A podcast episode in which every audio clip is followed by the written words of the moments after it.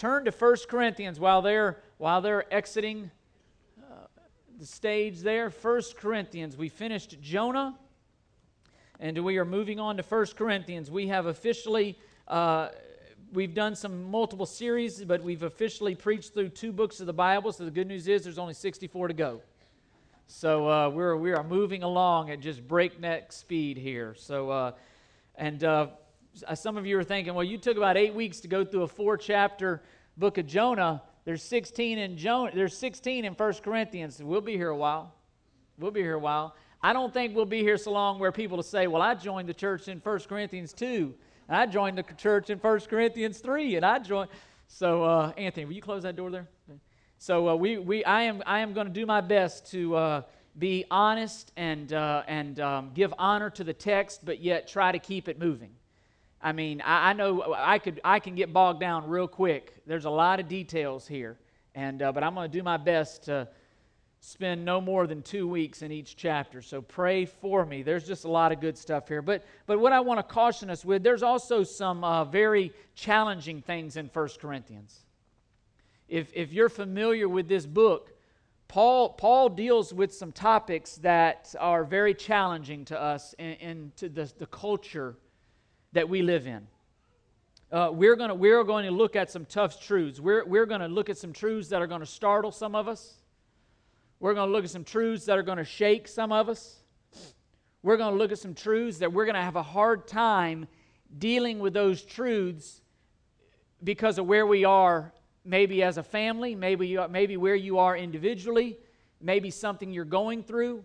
The, the danger for all of us is to interpret the Bible based on our circumstances, based on where we are, based on decisions we've made, versus allowing the Bible to simply speak and then evaluating our lives accordingly, held up to the Word of God. And, and hear me on the front end. If we talk about things in here and, and you're convicted, that's a good thing. If you're led to repent of decisions that you've made in the past, that's a good thing. I don't want you to hear me. I don't want you to hear the, me judging. I don't want to hear condemning. None of that as we deal with these passages. If you hear that, that that's the enemy talking to you. That's not Chris Basham talking to you. That, that's not the Word of God talking to you. Romans 8 1 says, For there is now no condemnation for those who are in Christ Jesus. And, and so as we as we deal with these, we may be wounded. We may be challenged to realize that we've made decisions in the past that maybe we shouldn't have made, that maybe we're sin. That maybe we've, we've taken on more of the culture in our Christianity than we should. And, maybe as we look at today and in next week as well, maybe the culture has impacted us more than we're impacting the culture.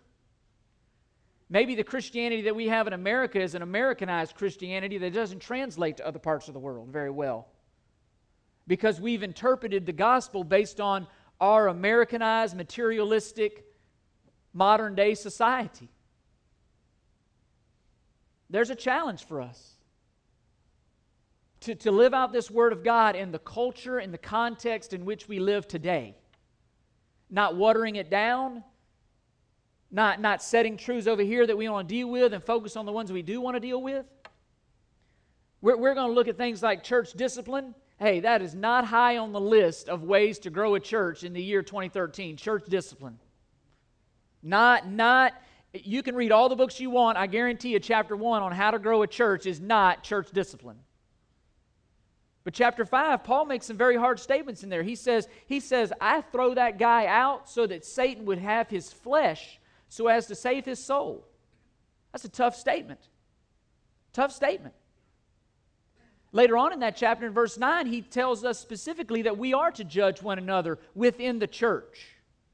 That, that thing of don't judge unless you're judged, that's an Americanized worldly view. That is not a biblical view. We are to judge one another. The reality is, Paul says, don't judge those outside the church. You who are in the side the church, you who are spiritual, you judge everything based on the Word of God. Based on the Word of God. That's tough stuff.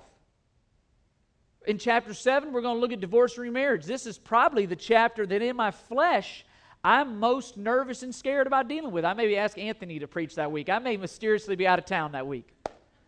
No, but, but I, want, I want you to, I want you to, because here's what every single person in this room today has been affected by divorce in one way or shape or form. I guarantee you, every single person in this room has been. I, I can tell you, every single one of my aunts and uncles, except one, has been divorced. Every single one of them. My, my parents, my parents are the only ones in their family on both sides, other than my mom's brother, that has not personally been through it. It's, it's personal, it's real. But, but what I want to challenge us with is, is let's stick to what the Word of God says about it. And, and there's a lot of disagreement, and I'm not going to try to tell you I've got it all figured out. But I do know that clearly the Bible does put some parameters around it, and I think we would all be honest if we're, if we're willing to be that we've gone way beyond the biblical grounds. That, that there are oftentimes we, we're getting, we're leaving our families for, for, for selfish reasons and not, not biblical reasons. If we're honest, if we're willing to be honest with ourselves. If we're willing, and some of us, when we deal with that chapter, may realize that we've made some mistakes in the past. That we've made some decisions that have had great effects on those around us and even on ourselves. Here's what I'm going to call you to do ask for forgiveness and repent. 1 John 1 9, if we confess our sins, he is faithful and just to forgive us our sins and cleanse us from all unrighteousness.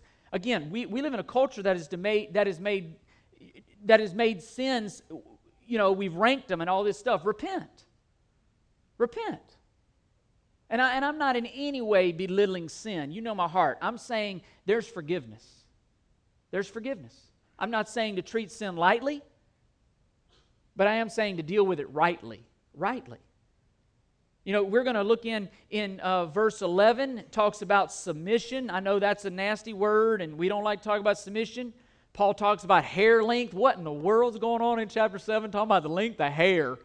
Come on now. It's clearly, I'm trying to be as biblical as I can be.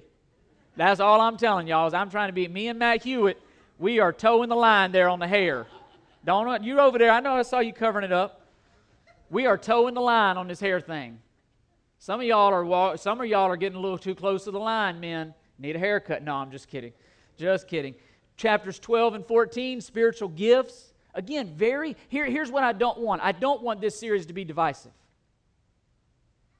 What Satan wants to do more than anything is divide this church. He wants to divide any church. His number one goal for any church is to destroy unity. And especially if he can do it around the Word of God, that's even better. What I don't want is destroy the church. Karen, Karen was asking me, we were talking about these tough things. She says, Are you sure?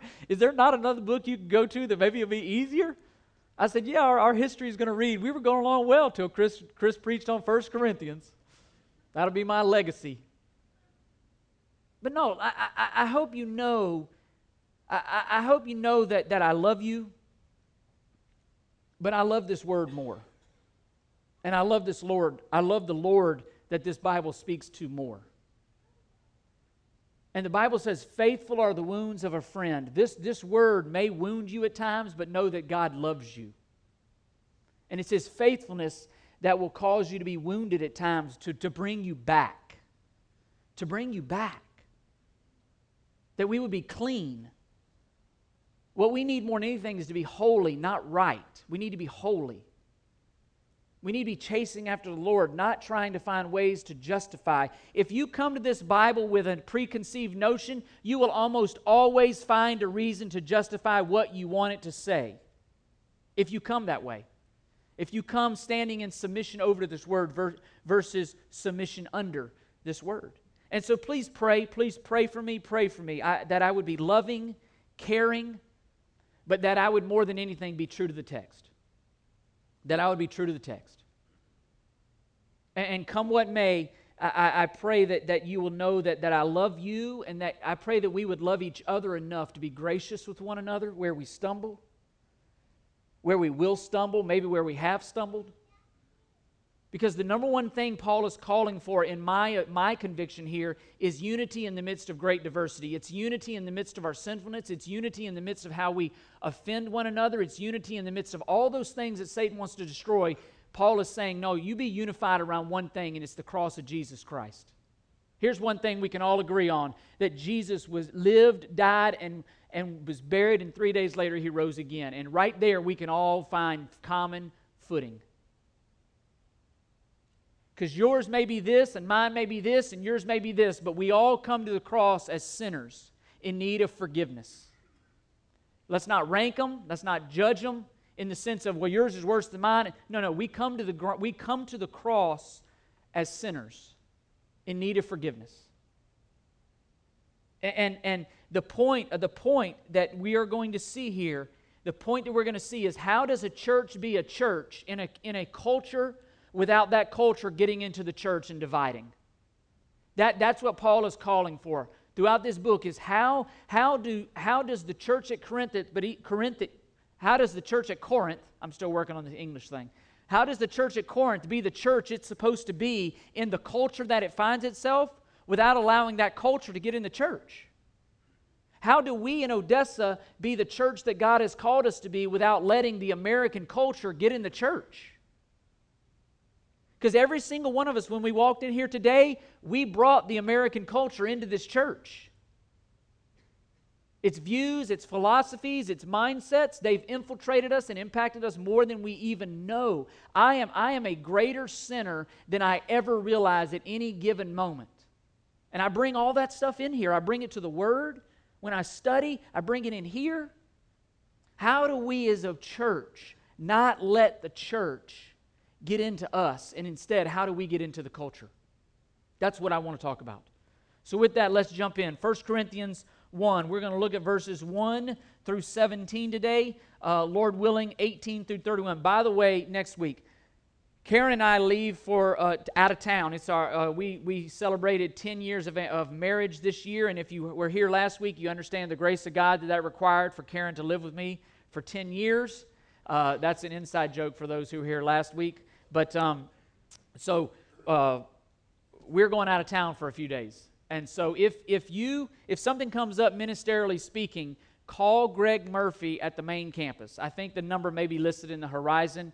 Uh, he, he is the minister to, to family care. And uh, certainly you can call me, but there's not a whole lot that I'm going to be able to do for you other than pray for you while we're out of town. And as much as I love you guys, I love my wife more, so I won't be coming back at least not for a few days. So, uh, um, Lord willing, we will come back. So, uh, um, and uh, but just so call Greg Murphy uh, at uh, 264 1515. Greg Murphy, his, his wife is Sher- I mean, his wife, his ministry assistant is Cheryl Peace, and, and she, they will serve you. So, 1 Corinthians 1, Paul, called as an apostle of Jesus Christ by the will of God, and Sosthenes, our brother, to the church of God which is at Corinth to those who have been sanctified in Jesus Christ, saints by calling, with all who in every place call on the name of our Lord Jesus Christ, their Lord and ours. Grace to you and peace from God our Father and the Lord Jesus Christ. I thank my God always concerning you for the grace of God which was given you in Christ Jesus, that in everything you were enriched in him, in all speech and all knowledge, even as the testimony concerning Christ was confirmed in you so that you are not lacking in any gift, awaiting eagerly the revelation of our Lord Jesus Christ, who will also confirm you to the end, blameless in the day of our Lord Jesus Christ. God is faithful, through whom you were called into fellowship with his Son, Jesus Christ our Lord. Now I exhort you, brethren, to name the name of our Lord Jesus Christ, that you all agree and there be no divisions among you. Paul is going to make that statement many times throughout this book but that you be made complete in the same mind and in the same judgment.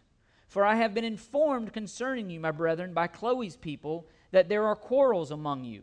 Now I mean this, that each one of you is saying, I am of Paul, and I am of Apollos, and I am of Cephas, and I of Christ. Has Christ been divided? Paul was not crucified for you, was he? Or were you baptized in the name of Paul? I thank God that I baptized none of you except Crispus and Gaius, so that no one would say you were baptized in my name. Now I did baptize also the house of Stephanas. Beyond that, I don't know whether I baptized any other. For Christ did not send me to baptize, but to preach the gospel, not in cleverness of speech, so that the cross of Christ would not be made void. So, four things I want us to see in this passage today that, that Paul starts out this letter with. He starts his many of his letters out with these same truths, with these same truths, because they're foundational. They're truths that we need to understand in order to understand what he's calling us to, what we're commanded to do. These are foundational. They're foundational. And the first thing Paul says in verses 1 and 2 is know whose you are. Know whose you are. He says, Paul, called as an apostle of Jesus Christ by the will of God, and Sosthenes our brother, to the church of God which is at Corinth, to those who have been sanctified in Christ Jesus, saints by calling, with all who in every place call on the name of our Lord Jesus Christ, their Lord and ours. Paul, Paul regularly begins by pointing out who he, but not also who, but also who his readers belong to. Paul, Paul wants you to know right from the start, he is reminding them and, and he is reminding us who we belong to. He, he is putting them all on equal footing. They, they're, they're a church and they all are owned by the same master. We all come here owned by the same master as the church of God. We belong to the same master. And Paul is showing them that they have divine origins. This is not an earthly thing, this is a heavenly thing that's going on. Later in 1 Corinthians 6:19, Paul says that you do you not know that your body is a temple and that you do not belong to yourself, but you have been bought with a price. He's tying, he's starting off giving them an overview of where he's going with this letter. He's saying, You have been bought with a price. The position, the place that you stand, you have been purchased. You have been given by grace. You are owned. You're owned. You're not your own. Believer, if you're a believer, if you are a believer in Jesus Christ, you are not your own. And later on, you're going you're gonna read in 1 Corinthians 6 where they're going to argue. The Corinthians had a saying that said, All things are lawful. Paul says, Yeah, all things are lawful. I, yeah, that's your saying, but not all things are profitable. He, he's going to go on to say, You know, hey, you know what? Are you free to eat meat? Yeah, but he's going to say in 1 Corinthians 6, right about 13 or something, if meat causes my brother to stumble, I'll never eat meat again. Why? Because if it's causing division, I'm going to put it out. Because I'm not owned by me. Christ owns me. I exist to glorify Christ. Christ doesn't exist to glorify me. Paul says, Know whose you are. And the church at Corinth was, odds not, was at odds not only amongst itself, but they were at odds with Paul. They're at odds with their founder. They're, they're struggling with, with, with uh, submitting themselves to Paul's authority over them. And Paul is saying, Look here, I, I, my authority comes from our owner. I've been given authority over you by the grace of God. That's why he starts out that says, Called as an apostle. Christ Jesus put me in this position. I didn't seek it out. Paul says later at other places to the contrary, I was running in the opposite direction, and then the Lord Jesus met me on the road to Damascus, and I became, I'm a new person. I'm called to be an apostle. I have authority. But everything that we are as a church is by grace. We are, we are, that's the beauty of the church. All of us, you look around this room, we are so different. And we're, yet we're united at the cross. We find common footing at the cross. The thing that brings us all together is the death, burial, and resurrection of Jesus Christ. And Paul is saying, who you are matters. We exist for and are sent from God. That's what Paul is saying. In John 3:30, you'll see John the, John the apostle say he John the Baptist rather he says he must increase, but I must decrease. I, I remember Alistair Begg one time, and I, I, I, listen to him. He comes on the radio if and I'm tra- if I'm traveling around. I think 11:30 to 12, he comes on the radio. I try to listen to him, but he said, he said this, and it stuck with me forever. He says, you and, and typical in his accent, it sounds more theological in his accent, but you cannot simultaneously make much of yourself and make much of God. He went on to say, you're going to have to choose. You, you, can't, you can't spend your life trying to make much of Chris and make much of God at the same time. It doesn't work out that way. You're going to have to choose. You're going to have to choose. And Paul is saying, knows who you are. Know, know the relationship that you have with the one and only true God that is by grace through faith. That, that God in love sent his Son to die on the cross, that whosoever will call upon the name of the Lord shall be saved. You were invited into a relationship with the King of Kings and Lord of Lords through grace. You belong to him. If you've, if you've applied that blood of Jesus Christ to your life, you belong to him. You belong to him. And Paul continually in this letter, we're going to see it, he takes them back to their origins. He takes them back to what made them a church. He takes them back to where their common footing was. He, ta- he takes them back so they understand whose they are. You see it in, in verse 2. You see it in verse 9. Paul says, called into fellowship. In verse 24, he says, You were called. In verse 26, he talks about their call to salvation. It, it, God's calling is all over. He's saying, God initiated this, God chose you, He bought you. you know, it takes me back to the, to the playgrounds when they were picking teams. You never wanted to be that last one chosen. There was something very cool about having that person choose you. You, know, you, watch, you watch the professional leagues, if you ever watch their drafts, the buildup and the excitement of a team choosing. Of all the players they could choose, they choose you. Think about it God chose you, He called you, He created you. Even in verse 2, look what He says to the church of God. He says, not only individually you belong to God, but corporately as a church, you belong to God. He has ownership of you. With that ownership comes great responsibility, and we'll see. Paul reminds them of how lavishly God has, has lavished uh, blessings and giftings. They're, not ill equipped because of God, they're ill equipped because of their response to God. They are the church of God. They are located in Corinth, but, but they are of God. It's not my church, it's not your church, it's not anybody else's church. This church belongs to God.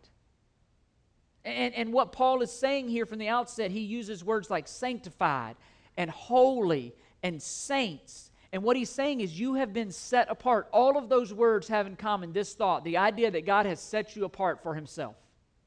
He set you apart. He has set you apart for himself. We belong to God. It's like you going in, and he literally, I'll take that one. You may go to a car dealership, you need a new car, and all of all the cars you could choose, you say, I'll take that one. You're not saying all the other ones are terrible. You're just saying, I want that one. And yet, God, in His great love, He sent His Son to die and paid for the sins of the whole world, that whosoever would call upon the name of the Lord. Again, there's the balance God's sovereignty, man's responsibility. They're both there. They're both there. And He says, You belong to God. All of these things say this we belong to God. We are here for God. We exist to bring glory to God. And, for Paul, for Paul, God's call to salvation was essential. He takes you back to that moment of salvation and he says, Hey, you're not your own. You've been bought with a price. You are not your own. And God is God through Paul is reminding us that our true allegiance is to God and not to man. Our true allegiance is to God. Why? Because He owns us, He bought us. He says later, He says, by the will of God. It was God's good pleasure to do this. You know, my kids belong to me. And I understand, I understand that theologically, that they ultimately belong to God, but they're mine to steward. They're a gift. Your, your kids belong to you, they're yours to steward. There, there are things that you do in your household that we might not do in our household. There are things that we do that you might not do. There are things that we allow our kids to say, th- movies that we allow our kids to watch, places we allow our kids to go, clothes. We, we differ on a lot of things. Neither, I'm not saying one is right or wrong, we differ.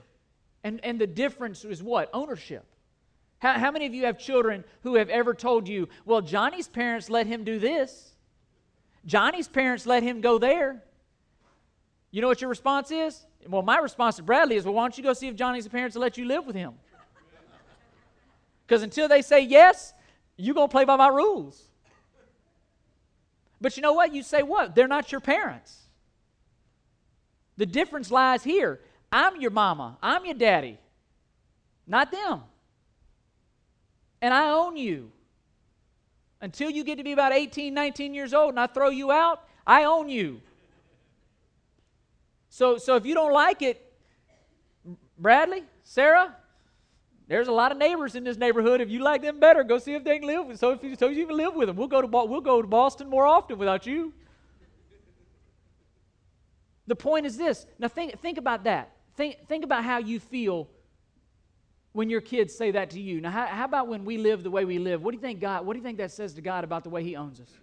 You know, what Bradley's saying to me when he, and, and Sarah is saying to me when we say that is, you're not fair. You're not right. The, the way you're making me live isn't as good as the neighbor's parents.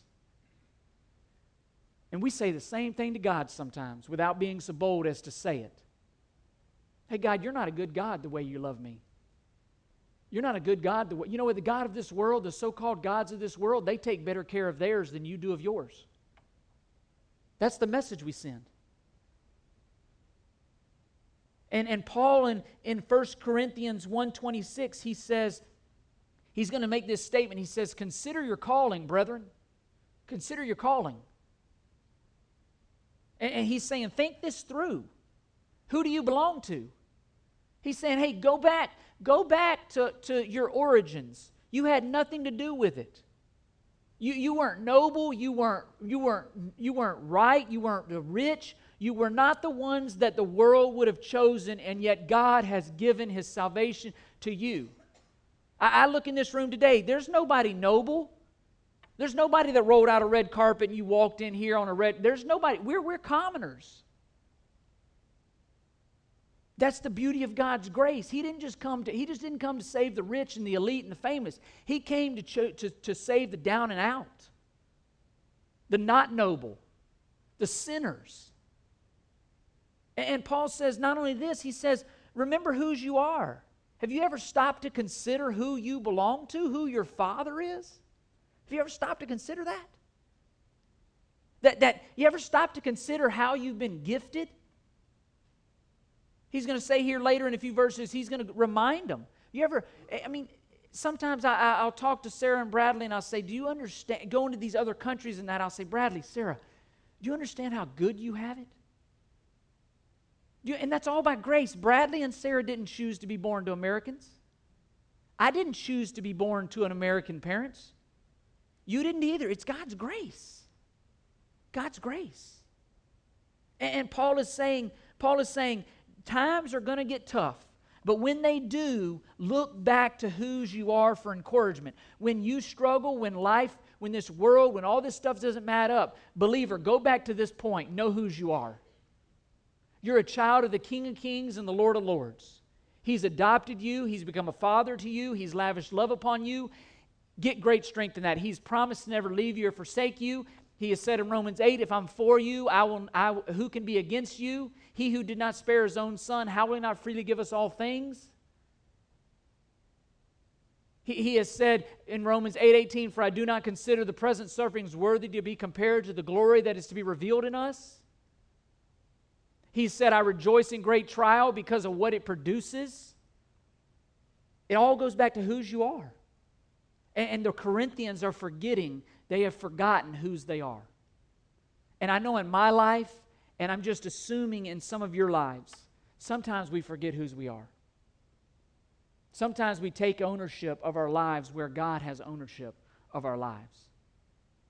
Sometimes we like to play the role of sovereign over our lives or area of our lives when the reality is, is God is sovereign. He, there's only one sovereign.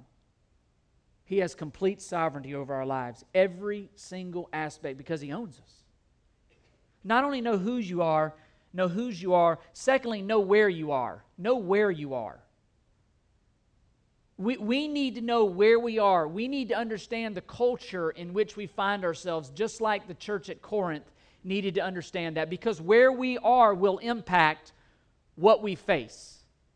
Where we are will impact some of the onslaught of temptations and battles that we face.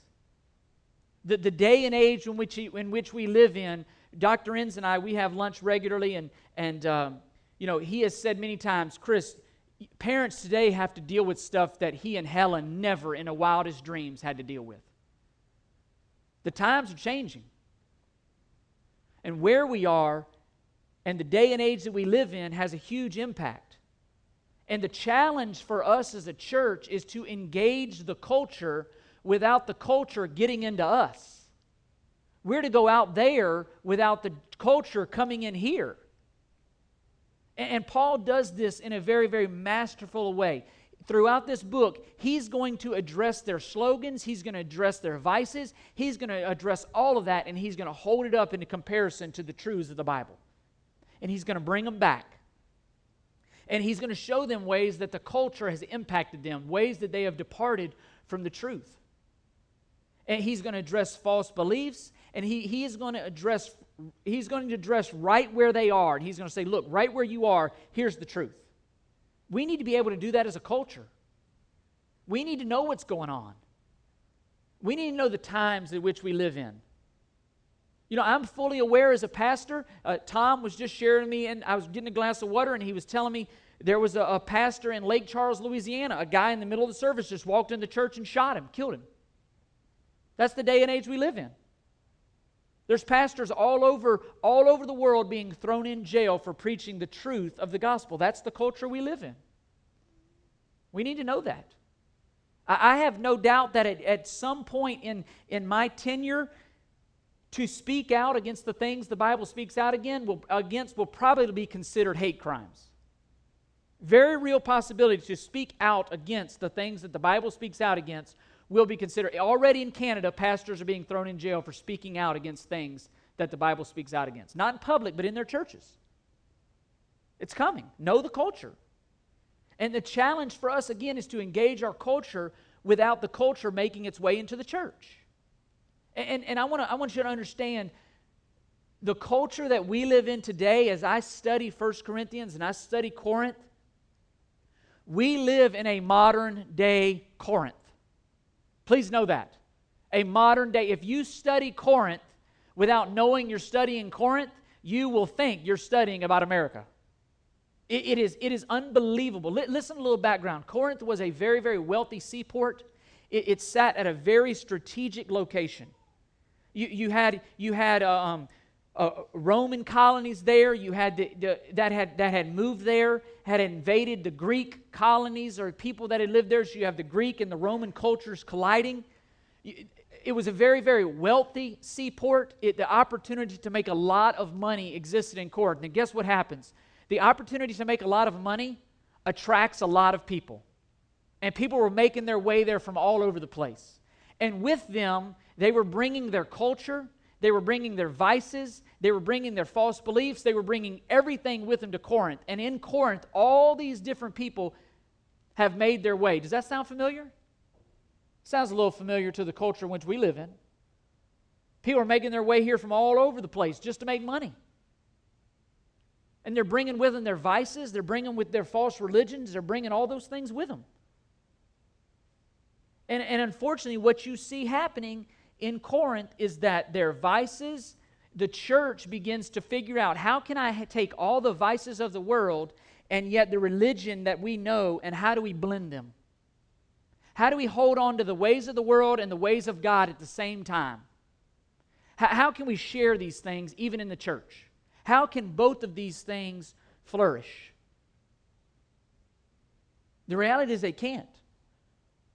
1 John 2.15 says, If anyone loves the world, the things of the, the, the love of the Father is not in him. You can't hold on to the world and you can't hold on to, the, to, to your relationship with Christ at the same time. And, and Corinth, Corinth elevated intellectual freedom. Their, their slogan would have been live and let live. That sound familiar? No absolutes. That sound familiar? If you can think of it, do it. Do it. Believers began to sample religious teachings from all over the place. A little bit of this, a little bit of that, a little sprinkle of this, a little sprinkle of this. That's today. That's today. That's Christianity today in America. Talk shows, if they would have had cable TV, talk shows and soap operas would have flourished in Corinth. Flourished. Let's just debate it. Let, us just debate it. Hey, if you think it's true, that's okay. It's true for you. That's the culture.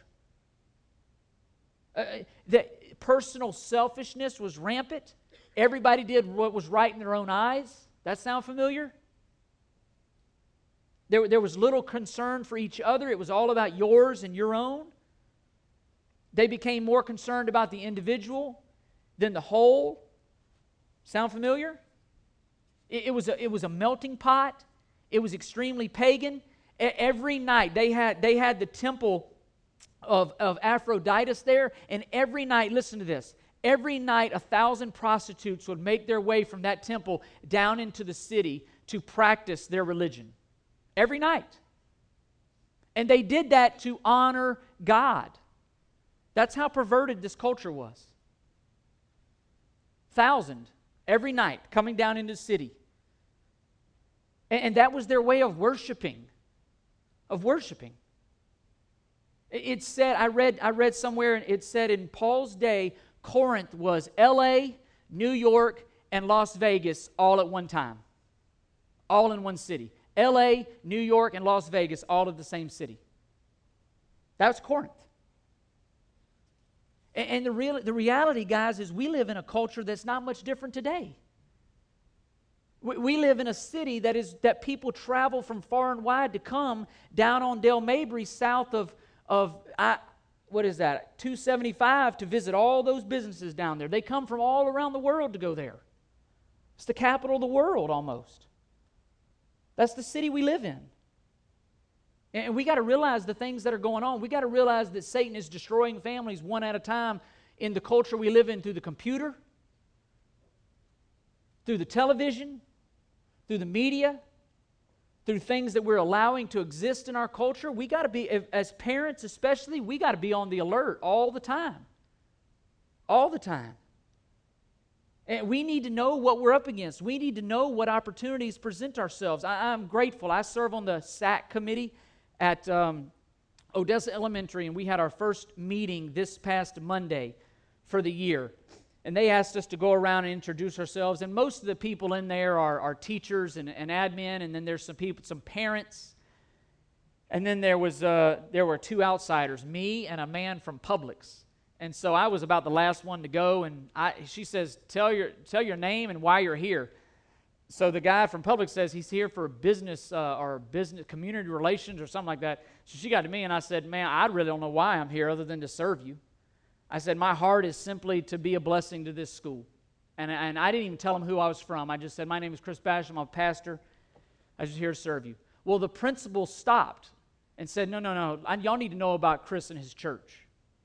And she went on for the next five, ten minutes bragging about the landscaping, about the tutoring that goes on from this church, about the teacher supplies, on and on and on to these people. I didn't say a word about it. But that's because of you. And we need to understand we have, we have opportunities in this community all around us if we'll take them, if we'll be alert to them. We need to understand that, look, there are rules against things, yes, but we can be wise. We can still, we can still impact the culture around us. In Acts 13 36, David dies, and it says, David served the Lord in his generation. He served the Lord in his. But for David, after he had served the purpose of God in his own generation, fell asleep. I, I pray that that's what they'll say about you and I. At the end of our lives, you know what? They served the Lord in the time frame and in the culture that they lived in. Not constantly looking back to the way things were or looking for things. They served the Lord in the context and the culture of where we live. That's what David did. That's what Paul is saying to the Corinthians. Understand what's going on. Don't let the culture impact us. Focus on our mission. Do not vary from the mission. And, and it goes way beyond just us, though. Look what he says Saints by calling, in verse 2, with all who in every place call on the name of our Lord. He's saying it goes, this mission and the purpose and your calling goes way beyond just here at Odessa.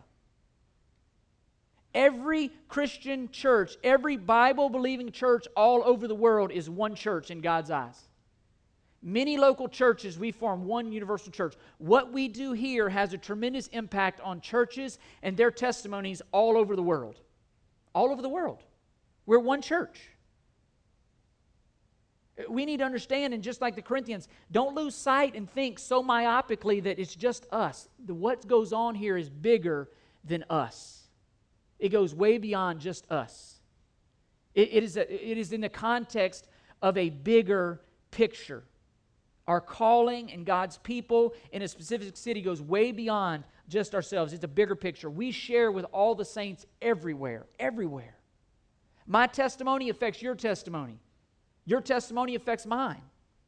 I had the opportunity being being excuse me, being blessed by what you did, what we did as a church.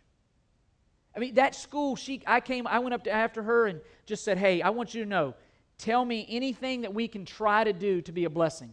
They, they have a need just for, they have to read 500 books to their kindergartners. They have a need at Odessa Elementary for just somebody to come into the classes and just read to kindergartners.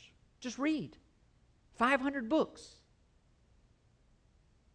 We can do that. Kimberly Thompson has agreed to organize that, but she needs volunteers. We can do that. Uh, it's anytime you want to do it, anytime you can do it. 500 books. If you can read and you can maintain a pulse, you qualify. It's as simple as that. It's as simple as that. And I know some of you have children that are little. You're reading to your own schools. I read to my son's school. My wife reads to her to, to, to Sarah's school as well. And, and some of you, though, have children who are out of the house and have free time that you could commit to that. You could go read books, you could go love on some kids. The opportunities are there. Will we focus on self or will we focus on the mission? You know, we can complain about not being able to be in the schools, or we can take out the opportunities, we can take advantage of the opportunities that they give us to be in the schools. You know, we can sit back and complain. They won't let me stay on the rooftop and preach Christ, but they will let me go in and read to kids. The opportunities are there. Will we get past ourselves and will we take hold of them? That's the question in the context in which we live. So know whose you are, know where you are. Thirdly, know what you've been given. Know what you've been given. And Paul in verses 3 through 9 gives a tremendous list of blessings. And, and what the Corinthians were, they were like children or they were like adults who live in poverty because they don't realize that there's a million dollars sitting in the bank with their name on it. And unfortunately, many believers live that way as well. We live as orphans when we've been adopted by the King of Kings and the Lord of Lords. We live powerlessly when all power has been given to us. And when we have a direct relationship to the one who is all powerful. Ephesians 3:20 says, "Now to him who is able to do far more exceedingly beyond anything we ever ask or think." Do you realize what power? Limitless power is at our disposal through the King of Kings and the Lord of Lords. It's there. And, and grace, Paul says it's grace and peace to you. Grace speaks of God's free gift to us, but grace is not just forgive us, it empowers us. The, the way God loves us ought to empower us to take risks, to take chances, to live by faith, knowing that we have grace on our side, to be bold. Grace for Paul is the sum total of everything God has done, and he just sums it up. All the vast promises, he sums it up in one word grace. Grace. He says, Peace is yours. Peace is not the absence of problems, but it's wholeness in the midst of problems. It's the, it's the way you can stay together in the midst of problems. There will be troubles. 2 Timothy 3:12 says those who desire to live a godly life in Christ Jesus will be persecuted. All throughout the Bible, persecution is a given. James 1 2, therefore rejoice when you face trials of various trials of many kinds. Rejoice. Romans 5 3, persecution, persecution. It brings about perseverance. And Paul says, in the midst of everything, in the, I mean, this is a church that was causing him much trouble. And what does he say? I thank my God always concerning you for the grace of God. This is a church that was causing him much trouble. And he says, I thank my God because of you. And Paul had real, the reason why Paul could say that is because he was thankful because of what God has done, is doing, and will do in them. He didn't forget that. It wasn't about him, it was about God. He said the same thing in Philippians. We looked at it a couple weeks ago. He says, Hey, to be sure, some preach Christ in verses 1 15. To be sure, some preach Christ out of selfish motives, but he says, Who cares? As long as Christ is preached. These are the same people that he says who cares about that are persecuting him, lying about him, taking advantage of him being in prison. Paul says, I don't care. I'm not my own. As long as Christ is preached. You know what he says to them? Hey, Christ, Christ is your Father. Let's go. I know you're persecuting me. Let's go. And, and there's an important lesson here. Instead of complaining about the problem, Paul focuses on the blessing. We can spend a lot of times complaining, or, or we can focus on what God has blessed us with. And it changes our whole perspective. And what Paul is saying here is the problem is not with the problem is not with their gifting and what God has done. The problem is with their response to what God has done. And the problem in our lives sometimes is that we don't appropriate what we've been given in Christ. We don't tap into it. We don't appropriate it because of our lack of knowledge of the Word of God. We don't even know about it. And it's sitting there. It's sitting there. And Paul is trying to redirect their focus. Look at verse 4. He says, The grace of God. Look at verse 5. He says, Enriched in, in him. Verse 6, the testimony about Christ. Verse 7, what they were ultimately waiting for was found in the return of Christ. Verse 8, Christ will confirm them in the end. Verse 9, God is faithful. Paul turns everything, all their attention back to God. He says, Get your, get your focus off self, focus on what God has done and is doing and will do. Focus on God's activity, focus on His grace. Look, look with me at 2 Peter 1 3 through 9. One of my, one of my favorite passages. 2 Peter 1 3 through 9. I'm going to read it. Seeing that his divine power has granted to us everything pertaining to life and godliness through the true knowledge of him who called us by his own glory and excellence. For by these he has granted to us his precious and magnificent promises, so that by them you may become partakers of the divine nature, having escaped the corruption that is in the world by lusts. Now, for this reason also, applying all diligence, in your faith supply moral excellence, and in your moral excellence, knowledge, and in your knowledge, self control, and in your self control, perseverance, and in your perseverance, godliness, and in your godliness, brotherly kindness, and in your brotherly kindness, love. For if these qualities are yours, hear this, and are increasing, they render you neither useless nor unfruitful in the true knowledge of our Lord Jesus Christ. Verse 9 For he who lacks these qualities is blind or short sighted, having forgotten his purification from his former sins. This passage right here destroys the let go and let God. I know it's a cool little song, Jesus Take the Wheel, and all this stuff. That's a cool song. Not real theological, but it's cool. It has great lyrics real popular. No, no, no. Applying all diligence, add to your faith all these things, pursuing all these things. No, it's it's it is work, not to earn my salvation, but it's work to pursue what God has done, to grow in the grace which God has given me, to, to add to my character, to grow. God has done all that, but I'm becoming what He has already called me to be. That's the Christian life. It's not earning my salvation, it's, it's living up to that which I've been called. Add to your faith. He's saying, grow.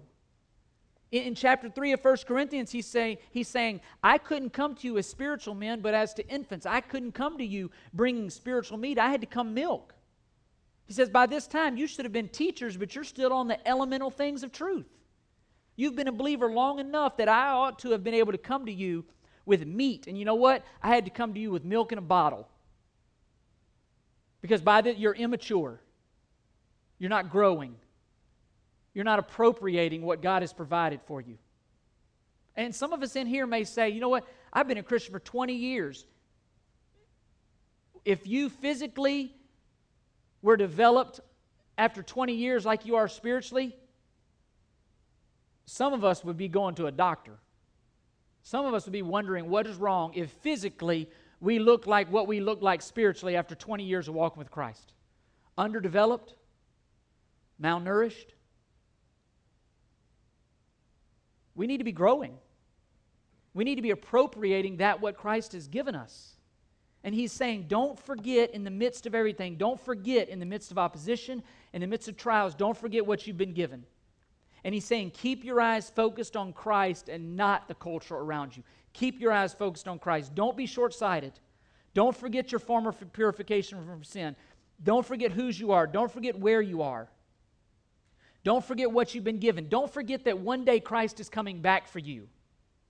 He says that. Don't forget. He's coming back for you. All throughout Jesus' walk, he, he reminded them through parables and that hey, are you going to be ready? He did that with the, with the virgins and with their lampstand. Hey, are you going to be found ready when I return? Or, or has the lamp burned out? Is there no more oil? Are you going to be ready?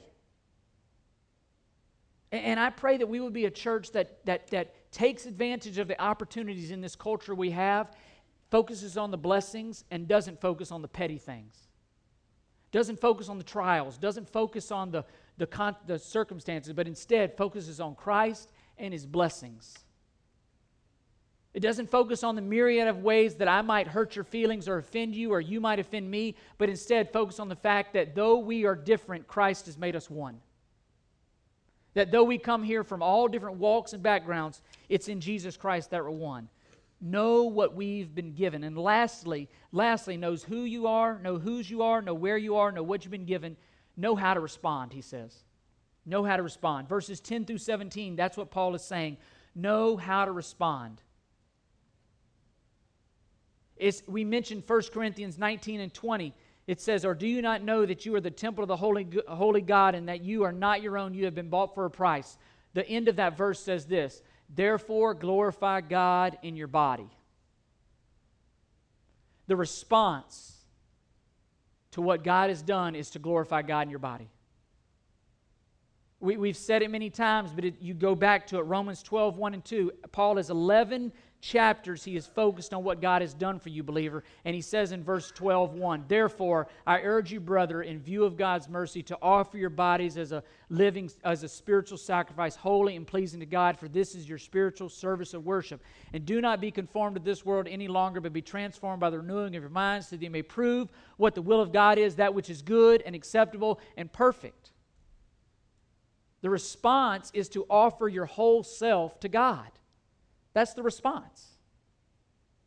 The response is how do I live in the culture that which I find myself in and not allow the culture to get into me, to be a church in this city, but not let the city get into the church?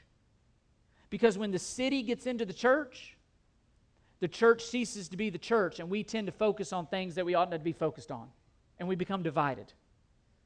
And the question is the question is this: How do we go into the world without, go into the world without the world going into us?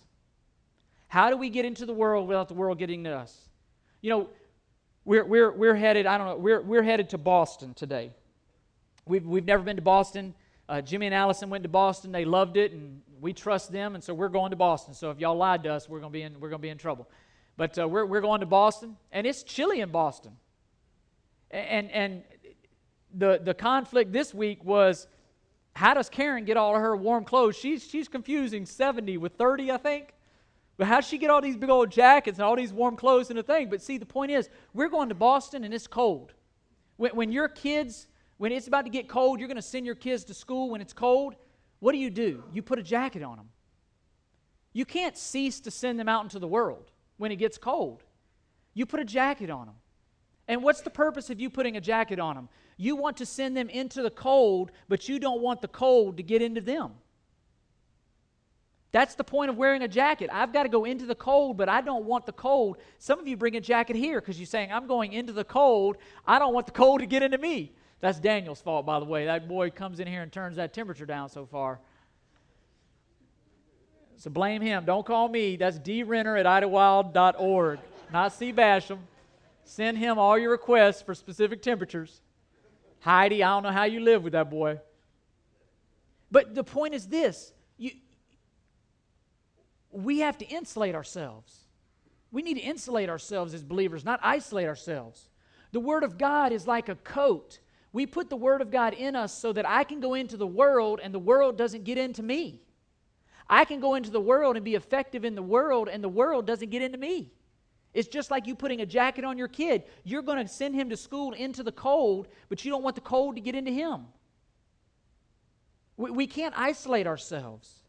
We got to insulate ourselves, and we do that through the Word of God. The, the problem with the Corinthian church, the problem with churches today, is they were not responding well to the grace that they had been given. They were forgetting whose they were, where they were, why they existed. And, the church fails when it adopts the ideas and the activities of its environment rather than those that are revealed in God's Word. And there's a tendency for us to socialize the gospel, to water down the gospel, to make it more palatable. They were doing that. To, to make it more friendly, to make it more user friendly. And we don't need, we don't need to catch the spirit of our age. We need to correct the spirit of our age, and the gospel does that. And you, you, when your kids, that's why Sarah, Karen is not here, because Sarah has caught something. Something in the environment she caught. She's sick. And, and we need to be sure that we don't catch our culture, but that we correct our culture.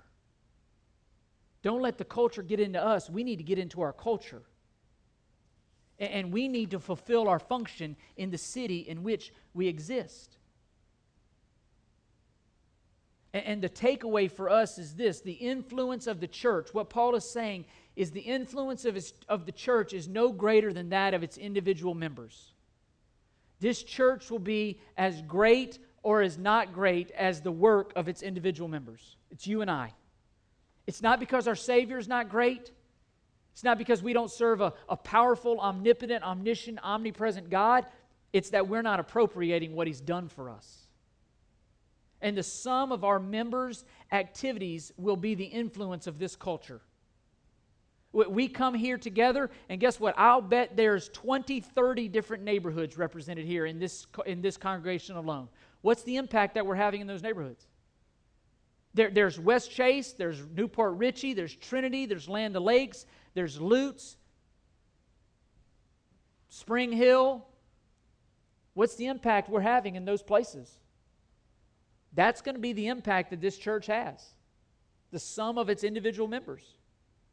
And, and, there is in our culture this great tendency to, to make everything right and do this and that. There should always, hear me, there should always be some sort of conflict between the church and the city that exists in.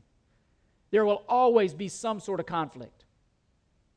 They're not gonna, they're not gonna pursue the Bible at all points. That's the point. We do. There will always be some sort of conflict. And if there's no conflict, it's probably because the church is buckled. And, the message of the church must always be the message of Jesus Christ, Him crucified and Him resurrected. That will create conflict. We cannot take that apart. We cannot take that out of what we do. It is Jesus Christ and Him crucified. And, and the world is watching. How, how's the church treating one another? What do you think, what do you think the city of Corinth thought when the church in Corinth was divided? When the church at Corinth was doing everything that they were doing, loses its influence. And, and, and I pray that we would be a church that loves one another, but that loves those around us outside of these walls enough to, to take a risk for the glory of God. That we would live at all costs to the glory of God, that we won't back down, that we won't cater to our culture, but that will toe the line, that will stand up in the midst of our culture and say, We're not buckling, we're not doing that. And so, my question to you in closing is how have you insulated yourself from the world? How have you insulated yourself? Not isolated yourself, how have you insulated? In what ways are you insulating yourself that you can go out into the world, but the world doesn't get into you?